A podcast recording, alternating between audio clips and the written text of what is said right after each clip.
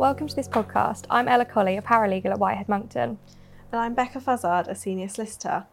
Ella and I work in the tax and estate planning team, and today we are going to talk about the new deputyship application process, which has in, been introduced by the Court of Protection. But before we do that, let's discuss some of the basics about what the Court of Protection is, what lasting powers of attorney are, and what is deputyship. The first thing we should explain is what the Court of Protection is. The Court of Protection, known as COP for short, makes decisions on financial or welfare matters for people who cannot make decisions at the time they need to be made. A common misconception is that spouses or so called next of kin can step in and make decisions for someone who has lost capacity, but this isn't the case at all. This can be an additional stress in an already traumatic time when a loved one lacks the mental capacity to make their own decisions. It will be difficult or impossible to deal with any assets in the name of the person who lacks capacity, as the authorities will only deal with that person directly. In an ideal world, the person who now lacks capacity will have already made lasting powers of attorney for health and welfare and also property and finances. And in those documents, they'd have chosen people that they trust and have the right skills and qualities to step into their shoes and make decisions and manage their affairs as if they were them, as and when the need arises. But for someone who's not made lasting powers of attorney and then has lost capacity, so, this is when a deputyship application is made so that an order can be issued by the Court of Protection to appoint someone to make decisions on behalf of the person who's lost the capacity.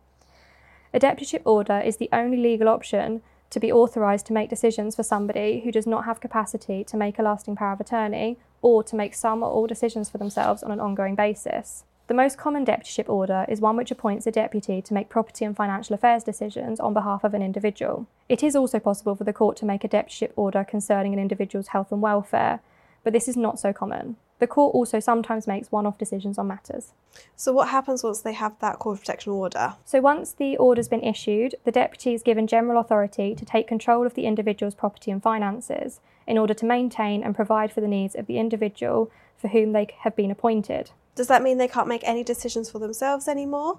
Or is it that they can still make some decisions for themselves, maybe simple matters like buying milk from the local shop? Yeah, so any simple decisions that they can make for themselves, they will continue to do so. But if they require help with more complex decisions, that's when the deputy would step in. Any action that's taken by the deputy has to be in the best interest of that individual.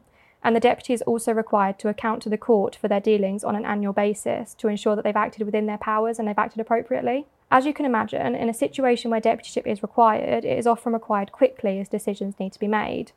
There might be bills piling up requiring payment, for example, but due to the complex nature of the postal application process and delays at the Court of Protection, this was taking about 9 to 12 months to complete. The process involved making an application to the court, who would then issue the application back. At this point, the notices need to be served on relevant parties.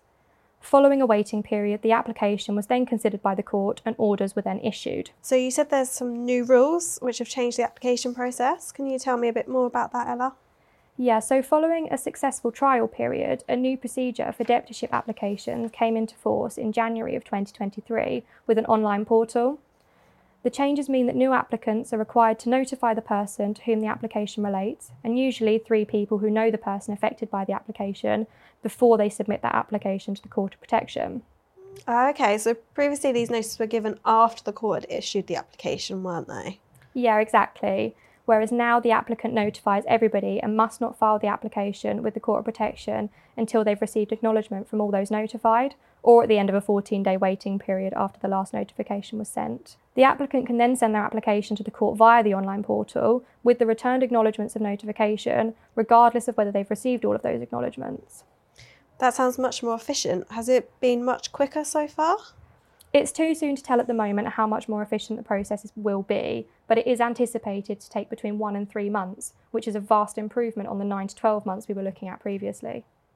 That all sounds brilliant. Even with this new process in place, an application to the Court of Protection is still going to be more emotional, time consuming, and expensive compared to making lasting powers of attorney, though, isn't it?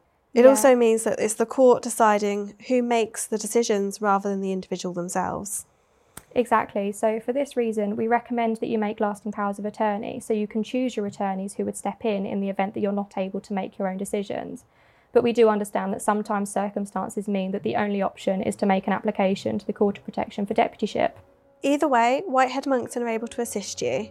If you would like to discuss lasting powers of attorney or deputyships or would like further information on anything, please don't hesitate to get in touch with us at Whitehead Monckton.